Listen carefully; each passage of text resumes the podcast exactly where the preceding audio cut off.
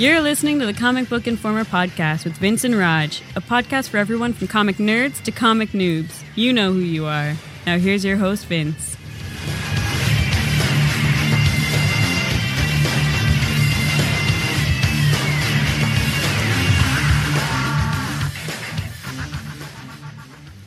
Hello, everybody, and welcome to issue one sixteen of the Comic Book Informer podcast. We are coming to you on March twenty-sixth. As usual, I'm Vince, along with Roger. What's up today, man?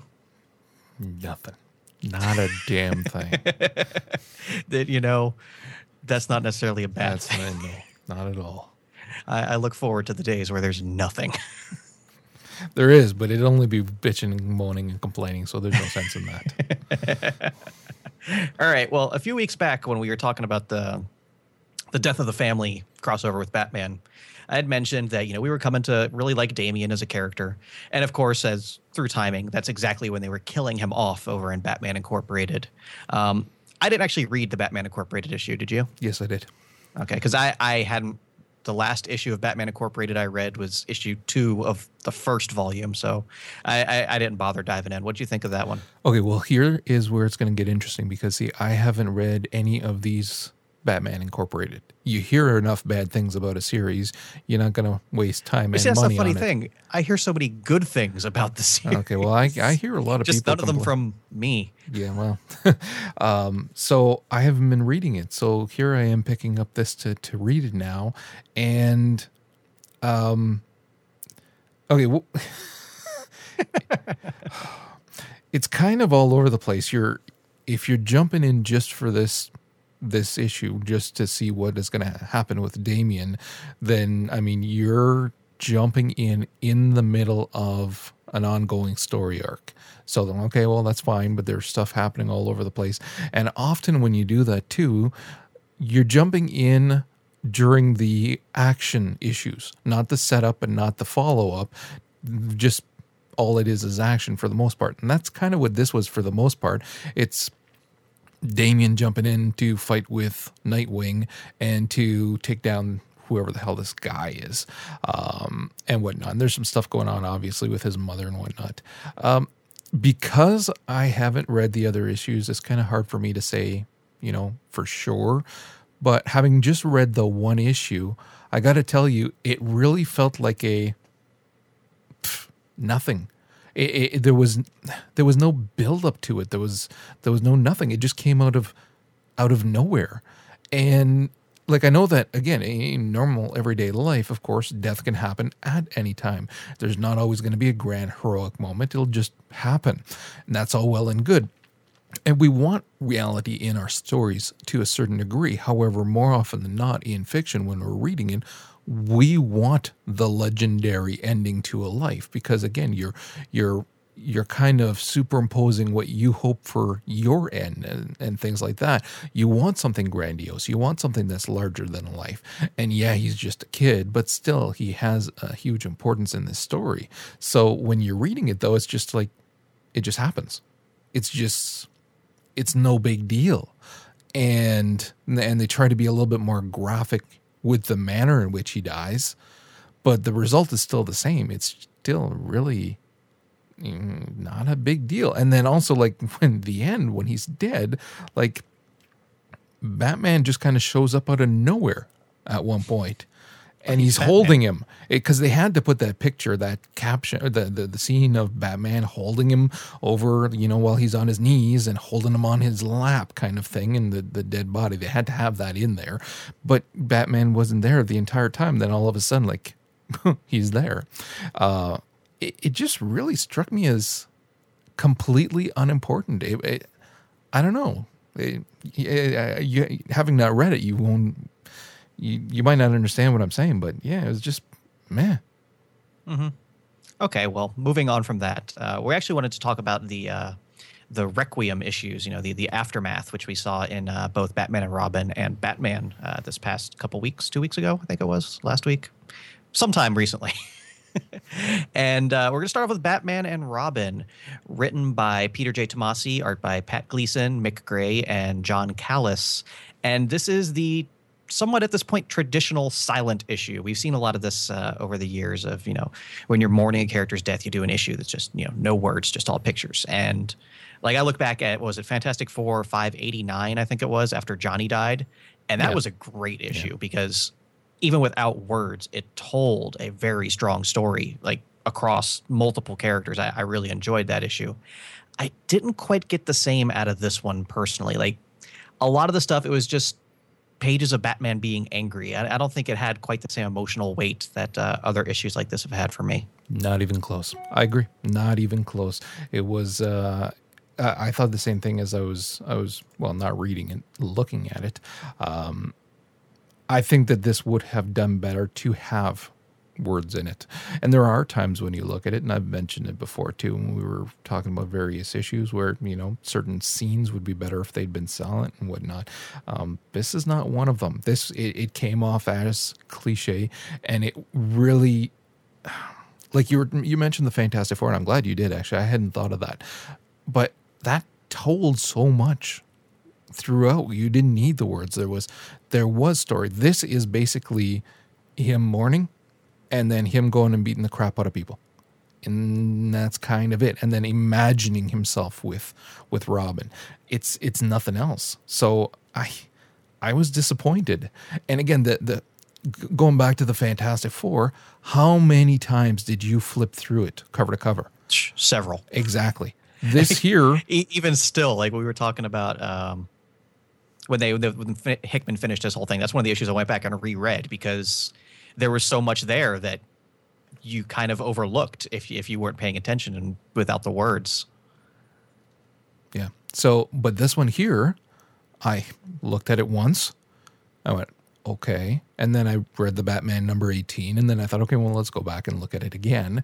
And it's it's quite literally it. takes it takes less than a minute to flip through all of these pages, and there's not enough going on that it warrants spending that much more time looking at it. And I don't want to insult the art or anything, but it's just there's so little substance in, in all of this. Mm-hmm. So I really, I mean, you flip through it in less than a minute, and uh, what, there's your four bucks. I was like, ooh. Okay. uh, although I, I did like the, the little note from Damian at the end. I, I thought that that was the, the one highlight of the issue for me.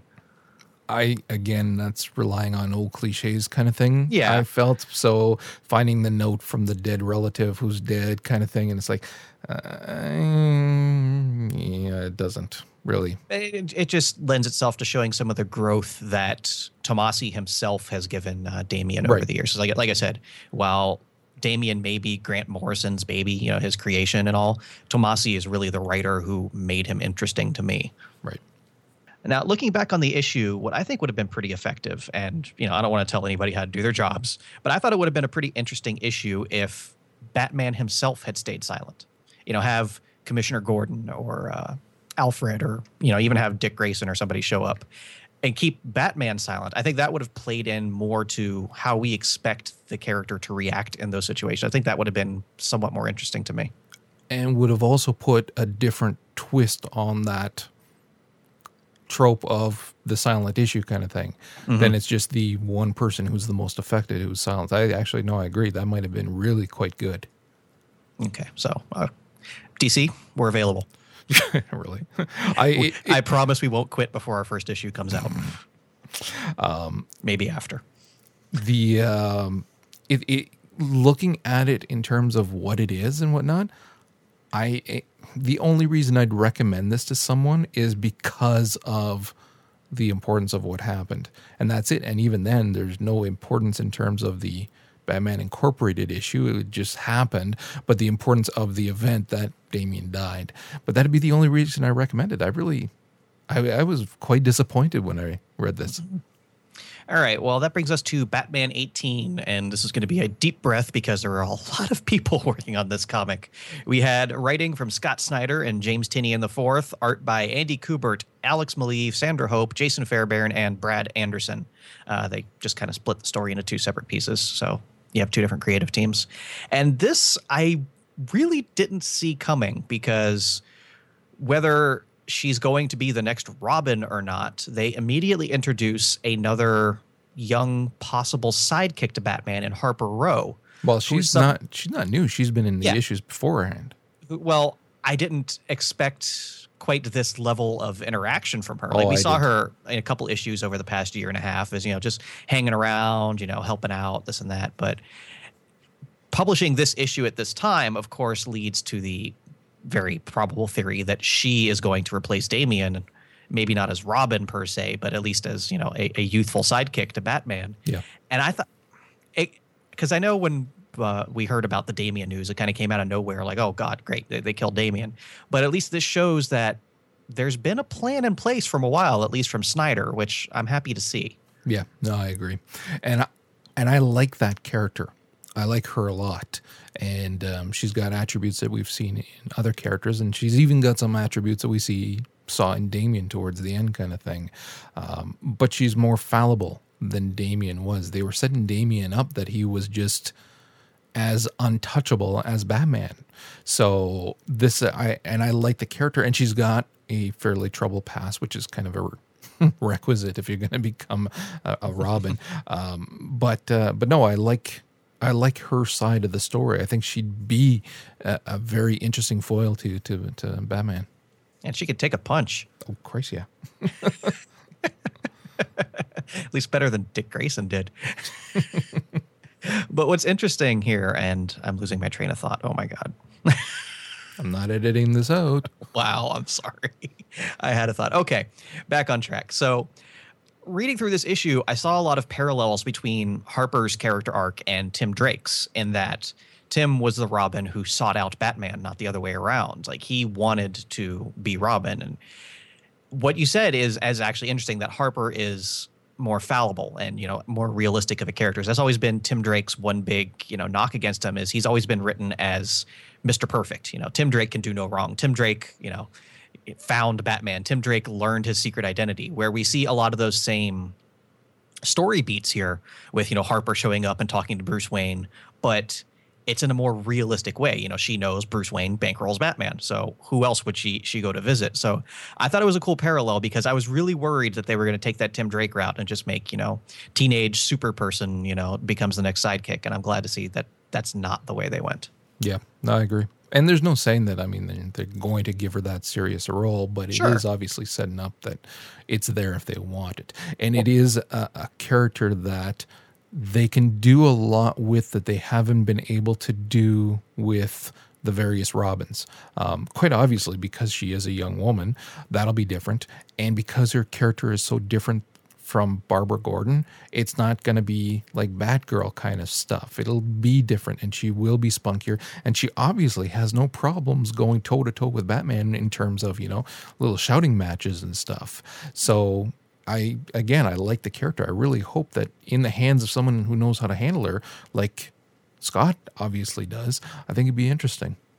Well, at the end of the day, they're still publishing a comic called Batman and Robin, so... there kind of needs to be an and Robin at some uh, point here. Yeah. Uh, but yeah, we're probably actually not going to see that much more of this from Scott, though, because I think it's issue twenty-one, I believe, is when they're starting the whole zero year, where they're going to spend eleven issues uh, going back to Bruce's past before he was Batman, like when he was training. So if we see that much more development out of Harper, it's probably not going to be through the actual Batman comic. Hmm. Yeah. Which is interesting. We'll have to see how this whole thing plays out. But yeah. It's nice to know that, believe it or not, somebody at D C actually had a plan for the yeah. future. Yeah, no, I agree. And and this was a fun issue to read, um, the art notwithstanding, because my God, they, they, it's like they couldn't have picked two artists that were yeah. more dissimilar in their styles, and it's so unbelievably jarring that it takes you out of the story. But especially uh, when there there was no, you know, title break, like there was no division yeah. of showing, hey, this is two separate stories. Like, it was it was very like, maybe if it had been done as, you know, this is the standard, this is the backup, it would have worked better. But like, I didn't even know until I got to the end that it was split into two distinct chapters. Yeah, but uh, no, I I really enjoyed this issue actually.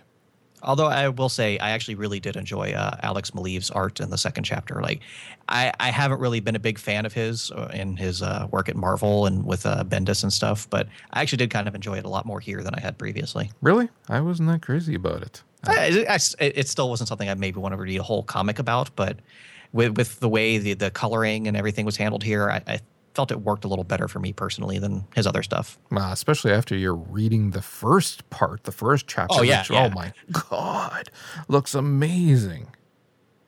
All right. So moving on from there, we're we're getting away from D C and going into uh, some more interesting territory here. And uh, we're talking about The Private Eye. It's a comic written by Brian K. Vaughan, art from Marcos Martin, and Munsta Vicente. And there's no publisher. There, there's there's no nothing here. It's came out on Panel Syndicate dot com.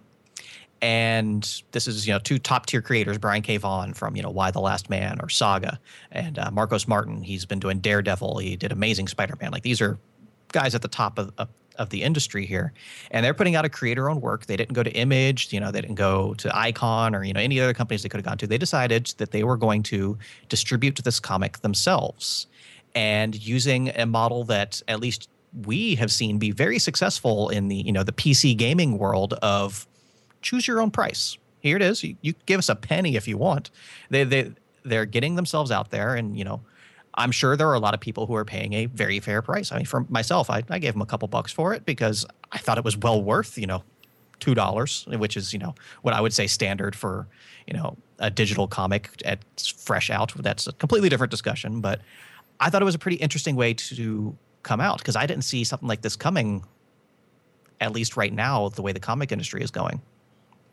I, I'm not as surprised, actually. I can see a lot more writers and artists artists go on this route um, because it is something that we're seeing more writers that are that have a name for themselves, and it's not just people trying to break in, but people trying to break out of the big two and try something different and really leaning towards the digital media to see if they can make a go of it there. Mm-hmm. I mean, we've seen a lot of this recently, you know, with Mark Waid, his stuff over yeah. at Thrillbent, but, you know, he's giving it away for free. Or uh, with Monkey Brain Comics that started up their own exclusive digital imprint on Comixology, but that's still a more traditional route. So th- this particular business model, I- I- I'm actually pretty interested to see because we've seen with the, the Humble Bundles in gaming, that's been a very lucrative uh, path for these smaller yeah. developers releasing these indie games. And I, I really hope that this works out. Yeah, no, I agree. All right, well, as for the comic itself, I thought it was pretty darn cool. What'd you think? I thought it was interesting. It's, um, again, there was a lot of the traditional sci-fi stuff in it that they borrowed from everybody else that everybody does kind of thing. Um, but there was enough that was interesting and new in it to, to really grab my attention. It was very well written. Quirky as all hell, which is pretty standard for him. Yeah, that's this is what Vaughn writes on a down day. Yeah, so... Um, But no, it was a good story as well. Like, it really opens itself up for, like, where this is going to be going in the future. I, I really quite enjoyed it. Mm-hmm. So we had we have this interesting vision of the future where there is no internet, and they even said that in the in the afterword. Like, okay, yeah. we've created a future world with no internet. Let's distribute our comic on the internet. Yeah, I thought that was cute.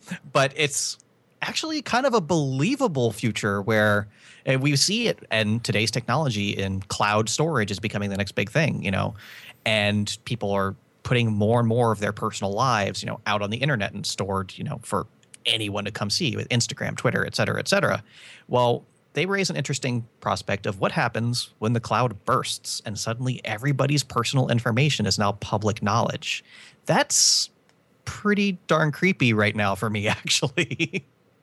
See, to me, I, I mean, who, who, who the hell knows what's going to happen? But I foresee more a vision of the future where it, the internet has just continued and continued and expanded, and we are more plugged in, not less plugged in. Mm-hmm. And for that reason, though, I liked this because it took that path less traveled. And it's okay, well, what if there is no internet and all the other stuff? How is information disseminated and things like that? So I kind of enjoyed that. I, I don't foresee that that's where we're headed, but it's kind of cool. Yeah, it serves as a nice cautionary tale, though, of, you know, make sure you know what you're doing when you're putting yourself out there. Because I actually think it, it serves as an interesting counterpoint to Vision Machine, which is the exact opposite, that that, you know, ideal future you just described where everybody is plugged into everything. So that that's that's an interesting counterpoint to it. Yeah. And like I said, the characters were pretty cool. We were following around this private eye. And you, with you know, personal information, you know, being such a, a, a sticking point these days, we see everybody going around basically in disguise, living out different lives, you know, basically, you know, becoming, you know, online personas, if you will, in real life. Like some, so much crazy stuff here that I, I really like about, you know, society and science fiction and online culture. It, this is looking to be something that personally I'm actually really interested in. Yeah, no, I'll definitely be buying the next issues as they come out. Mm-hmm. So uh, kudos to you guys for bringing out something cool, bringing out a new way that, you know, anybody can jump in on. I, I really appreciate that. My one suggestion would be that they work on the formatting, because they're formatting it for tablets, mm-hmm. but not all tablets are shaped the same. So they're actually formatting it for more of a, um, this probably looks perfect, say, on a surface, more of a sixteen by nine, I believe, as opposed to the dimensions, say, of the iPad, which is far more traditional. So when you are scrolling, A, you can't look at it in portrait mode, which is still the better way of looking at it in some, depending on what you're reading, just because it's more, it's it's it's uh, more magnified, so you can see better. But even looking at it in landscape, you're missing out parts of the sides. You have to still scroll a little, so you, you're not seeing everything. Like case in point, I'm looking at one page now, which is the one where he's in his office right after he'd escaped and everything. Well, mm-hmm. it, when you turn the page, you all you see is his feet on a desk. So you actually have to scroll over to see that he's sitting down and he's got his legs up. So they need to work on the formatting, I think, so that you don't have to squeeze it so that it fits into the thing with every single page. And that's the only thing. Yeah. It, yeah I mean, my, it's a my, minor thing. My, yeah, my tablet has uh, similar dimensions, but you know, I, I I lived with it. It wasn't a big deal. Oh, no, no. And I'm not saying it's a big deal. I'm just saying if you are looking to make a break into digital, mm-hmm. and there's so much to play with in terms of graphic design with digital. And I say that from a graphic design standpoint of, say, like all the many, many web pages I've done and whatnot. I look at this and I, I'm excited about the prospect of how you can tell a, different, a story so differently than you would on paper kind of thing. So they have this opportunity, but they're it's like they're not quite there. They're not using it properly. So just a suggestion, they could play around with that a little bit more so that it's even more interesting and more striking, because the story is striking. I mean, you're looking at all these people with the fish masks and everything else. You've got something that really shoots off. So it would be cool to really format it well. Okay, and then rounding out our odd little grab bag this week, a comic we've been trying to talk about for three weeks now. We got to it. Uncanny Skull Kickers number one by Jim Zub, Edwin Huang, and Misty Coates. And uh, I'm going to let you run with this one. Well, this was interesting because if for the people who have not been reading it, they're they're missing out on one of the things that is the best thing about this series, and that's the relationship between the dwarf and Baldy. So you're not getting that in here. I mean, there's little comments here and there uh, from Baldy that, oh yeah, he's fine kind of thing, but you're not getting the banter back and forth. You are, but not between Baldy and the dwarf. You're getting it instead between Baldy and the elf chick, um, which was still fun to read, don't get me wrong, but you're missing out on one of the things that is iconic of the series. That said, if you have been reading it for since the beginning, then you're getting a little break of that and you're getting a different interaction. So for, for me, I I loved it. But then I'm thinking about the people who just started reading it, like you were saying, some people you know just started reading it with this, and I'm thinking they're in for a surprise when the dwarf returns, and then it's going to be that different dynamic. Mm-hmm. So it, this is where they're stuck. Uh, the um, the ship is basically got eaten up by the Kraken there, and Baldy's on the beach with the um, the redheaded elf. And I really like how he formatted the art too, so that the bottom of every page yes, is the dwarf brilliant. floating around. That was freaking brilliant. Because throughout the entire comic, you're waiting for something to happen. Yeah. And it, it it's it's that perfect gag of just setting up that anticipation. Yeah, it is. Nothing ever happened. And I, I love that different sea creatures come to him and steal things off of him as he's floating around kind of thing. So, um, so yeah. And then the, uh, so, so you don't get the dwarf in here except for that, but you do get this fantastic story of Baldy and the, the elf traveling around this island, trying to figure out what is going on, trying to survive against these killer turtles that killed me, um, and everything else going on on there. So, and, and I like that while he's getting drunk on rum, she's going off and she's the one taking care of building a, uh, a place to live and killing the animals and everything.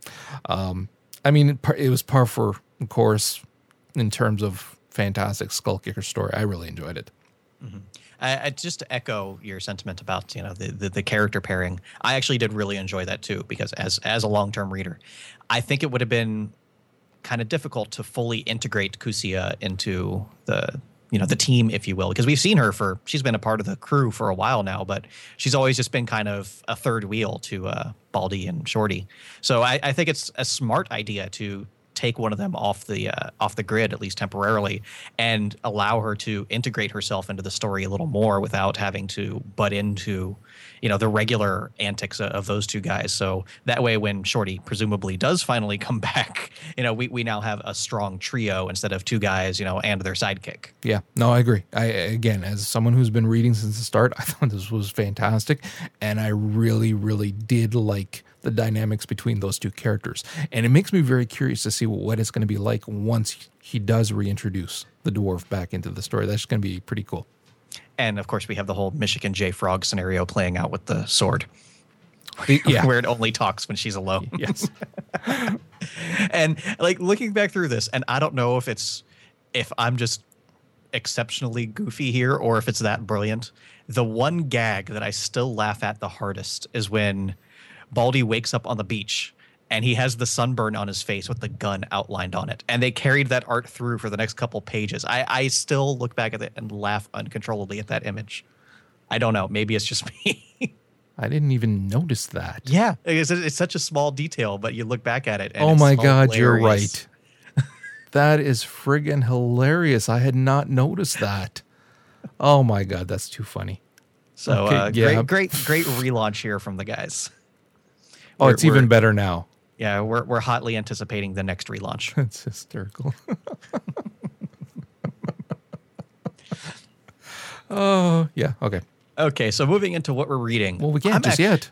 Huh? Oh, that's correct. We actually have something to talk about. Go. So we've been holding off on this for quite a while anyways. And so uh, long, I forgot about it.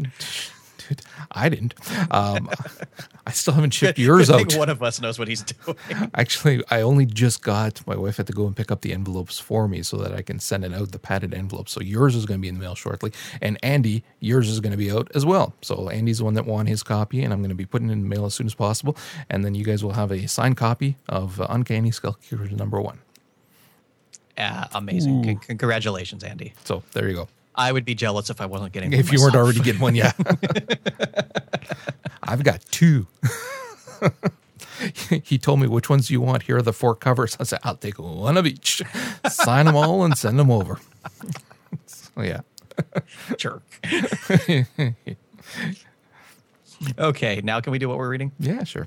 Okay, fantastic. So I've actually still really been enjoying Cable and X-Force. Like, there's something about that comic that just works perfectly for me. Like the the way the story is structured, the way all the characters are unique. I'm just really enjoying it. Have you been keeping up on it? Yes, I have. And I have been loving what they're doing with Colossus in this. Yes. Th- this is the best character development Colossus has had in years. Long and it time. works. Yeah. It works so well. At no point did I read this and think, eh, that doesn't feel like what the character would do. Nope. Throughout the entire thing, he's staying true to who that character is.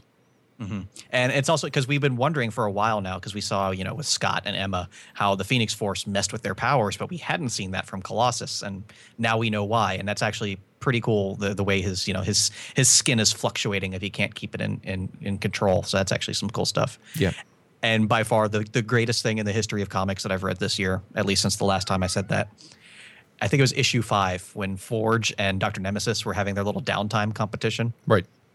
You had the giant scorpion against the mechanical gorilla. that that was perfect. I it was just great, great stuff. Yeah, no, fantastic issue. All right. And then also all new X-Men and Uncanny X-Men. I'm not going to keep going on and on about how fantastic both of these comics are, because they are. They are. I, I just really loved that the way these two issues synced up at the end, when you had Scott appearing at uh, you know, the, the Jean Grey School with that one line, "To me, my X-Men," which has always been an iconic Charles Xavier line. And with everything we've seen going on in the stories, and just him just showing up at the front door and saying what would otherwise be such a simple line, I just, for me personally, that was so powerful, seeing it from both sides, and it worked great both ways. Yeah. Oh, no, this was, oh, my God, it was so good. And, like, I mean, they're really doing a great job with especially the relationship between Kitty, because she has to teach them now, and the younger X-Men crew, especially the stuff going on with Jean. That was just, oh, it's absolutely phenomenal. I'm just wondering if uh, young Bobby is going to screw up old Bobby's relationship with her. It'd be funny. All right, so what have you got this week? Uh, we'll start off with Nova, because I had said that I wanted to check out the second one because I still kind of like the first one. Did you get a chance to read number two? I did. What did you think? I thought it was interesting, you know, driving the story forward. Yeah. I mean, I, I didn't think it quite grabbed on and told as much story as the first issue did, but it it was well done well. But I, at this point, story is that he has to, okay, get used to it in those clumsy first few moments kind of things. So I it was everything that I'd hoped it would be. And, and the art, oh, my God. And, uh, And and so, no, I really like, and then meeting the freaking Watcher at the end. I was like, that yeah. was awesome. That was a phenomenal panel. Um, so, no, it's, I'm still looking forward to seeing what they're going to do with three and onwards. I, I, I am so amazingly surprised by this. I, I'm very happy. Okay. Uh, Ultimate Comics Spider-Man, number twenty-one. More having to do with Venom and what's been going on there. Did you read that one? Very interesting. Yeah. I like this because when there was the shift to Miles, and then you had an entirely new cast, and you had Miles's friends, Miles's classmates and family and this and that, but all of these people that you'd cared about for years beforehand were kind of booted off and not used anymore, really. And so now we're seeing that, especially Gwen and Mary Jane, it looks like they're going to have a very serious part moving onwards. And I really liked that. And I liked that the interaction between them and Miles is going to be way different than their interactions, obviously, with Peter, because that was more romantic, whereas this is going to be more big sisters. So, exactly. Really helping out, teaching him things that he can know and stuff like that. And they, these aren't regular, you know, friends. They were friends of Peter, and they, they went through hell because of it. So they know how to help. Like when Gwen is telling him about symbiotes and stuff, she knows what she's talking about. Yeah, I was wondering if they were going to have that conversation yeah. just now. That, that was that was cool stuff. So, no, I really, really enjoyed this from a, a character standpoint, and, and like really moving the story forward with what could be some very interesting stories and, and relationships between all of them. I thought that was awesome. Breathing some nice, fresh life back into this using existing characters. So I really dug it. Mm-hmm. Uh, and then... I said I wasn't going to, but I read Justice League of America number two. Oh, my God. Why? Because I had to know. And I am a glutton for punishment. Look how long I read the freaking Hulk, the Aaron's Hulk stories, even though true. It got bad. So I read it, and I am now uh, no longer that much of a glutton for punishment. And you finally learned your lesson. This is it. This is it. I'm not going to be reading any more of them. This was, I'm sorry, this was terrible. It was absolutely terrible. I had no use for it at all, on all fronts. Okay, good to so, know. Yeah. Uh, did you read the latest Chew? Oh my! I, I was hoping you were actually going to bring that up. Okay. Um, we have a freaking tortilla ninja. Isn't that? uh, that was awesome. That was bloody freaking awesome. Um, The pining over Colby stuff, the um, the, the the tortilla ninja stuff was just freaking killer. The um, the stuff with back at the F D A and what's going on there, and then the the chicken and Colby is finally figuring out what's been going on with uh, what's his name? The Caesar. Caesar, yes. I thought this was freaking awesome, beginning to end, proving once again, like, lame. This is layman's forte. This is what he does best, without a doubt, because there's never been a Chew episode that I've or issue that I've I've read and thought, man, that wasn't that wasn't that great. Not a single one. Although, again, can I point out the greatest part of this issue? What?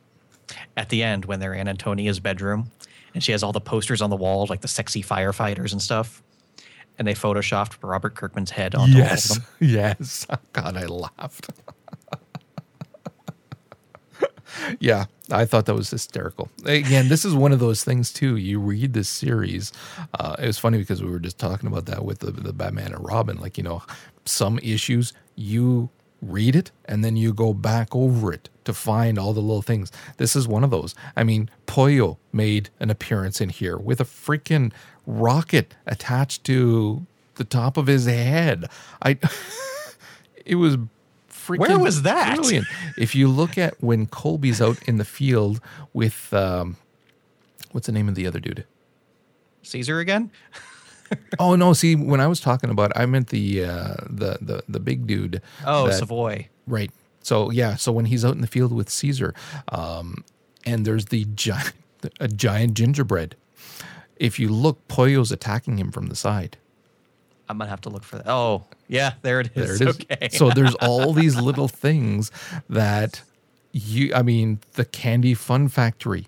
You could spend oh, a few minutes brilliant. just looking that at all brilliant. of there and then everything else. So, yeah, no, the uh, this, this series is so freaking awesome. It's on. I, I, anybody who's not reading it, I just don't get it. I, I don't understand how you cannot be reading this regularly. Agreed. All right. That's it for now. All right. So, as for this week's new releases, numbering is starting to get funny.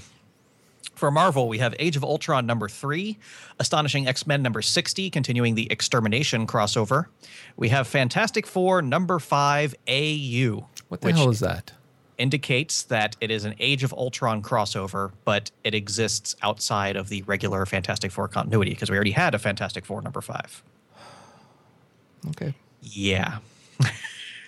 We have F F number five. My hotly anticipated Guardians of the Galaxy number one, Powers Bureau number three, Superior Spider-Man number six, A U. I can see the O C D God comic collectors damn. going nuts right now. Ultimate Wolverine number two, Uncanny Avengers number five, Uncanny X-Force number three, Wolverine and the X-Men number twenty-seven, and X-Men Legacy number eight. So we have a whole bunch of awesome X-Men yeah, comics no out this kidding. week. kidding. Jesus. All right, D C, we have Batman Incorporated number nine, if you want to keep reading about the uh, the whole Damian thing. Flash number eighteen and Talon number six. And then from everybody else, from I D W, we have Transformers, Robots in Disguise number fifteen. From Image, Fatale number thirteen and Savage Skull Kickers number one. And from Oni Press, Six Gun, Sons of the Gun number two. I actually still haven't read the first one of those. So I need to go back and check that out. I did, actually. Oh, oh worth it? I don't remember. Ask me again next week. On that note, we're actually going to wrap up here. Uh, as always, you can find us online at comic book informer dot com or on Twitter at C B Informer. Once again, congratulations, Andy, on your fantastic prize. And until next time, thanks for listening. I seriously don't remember. Jesus. Oh, man. Too many meds.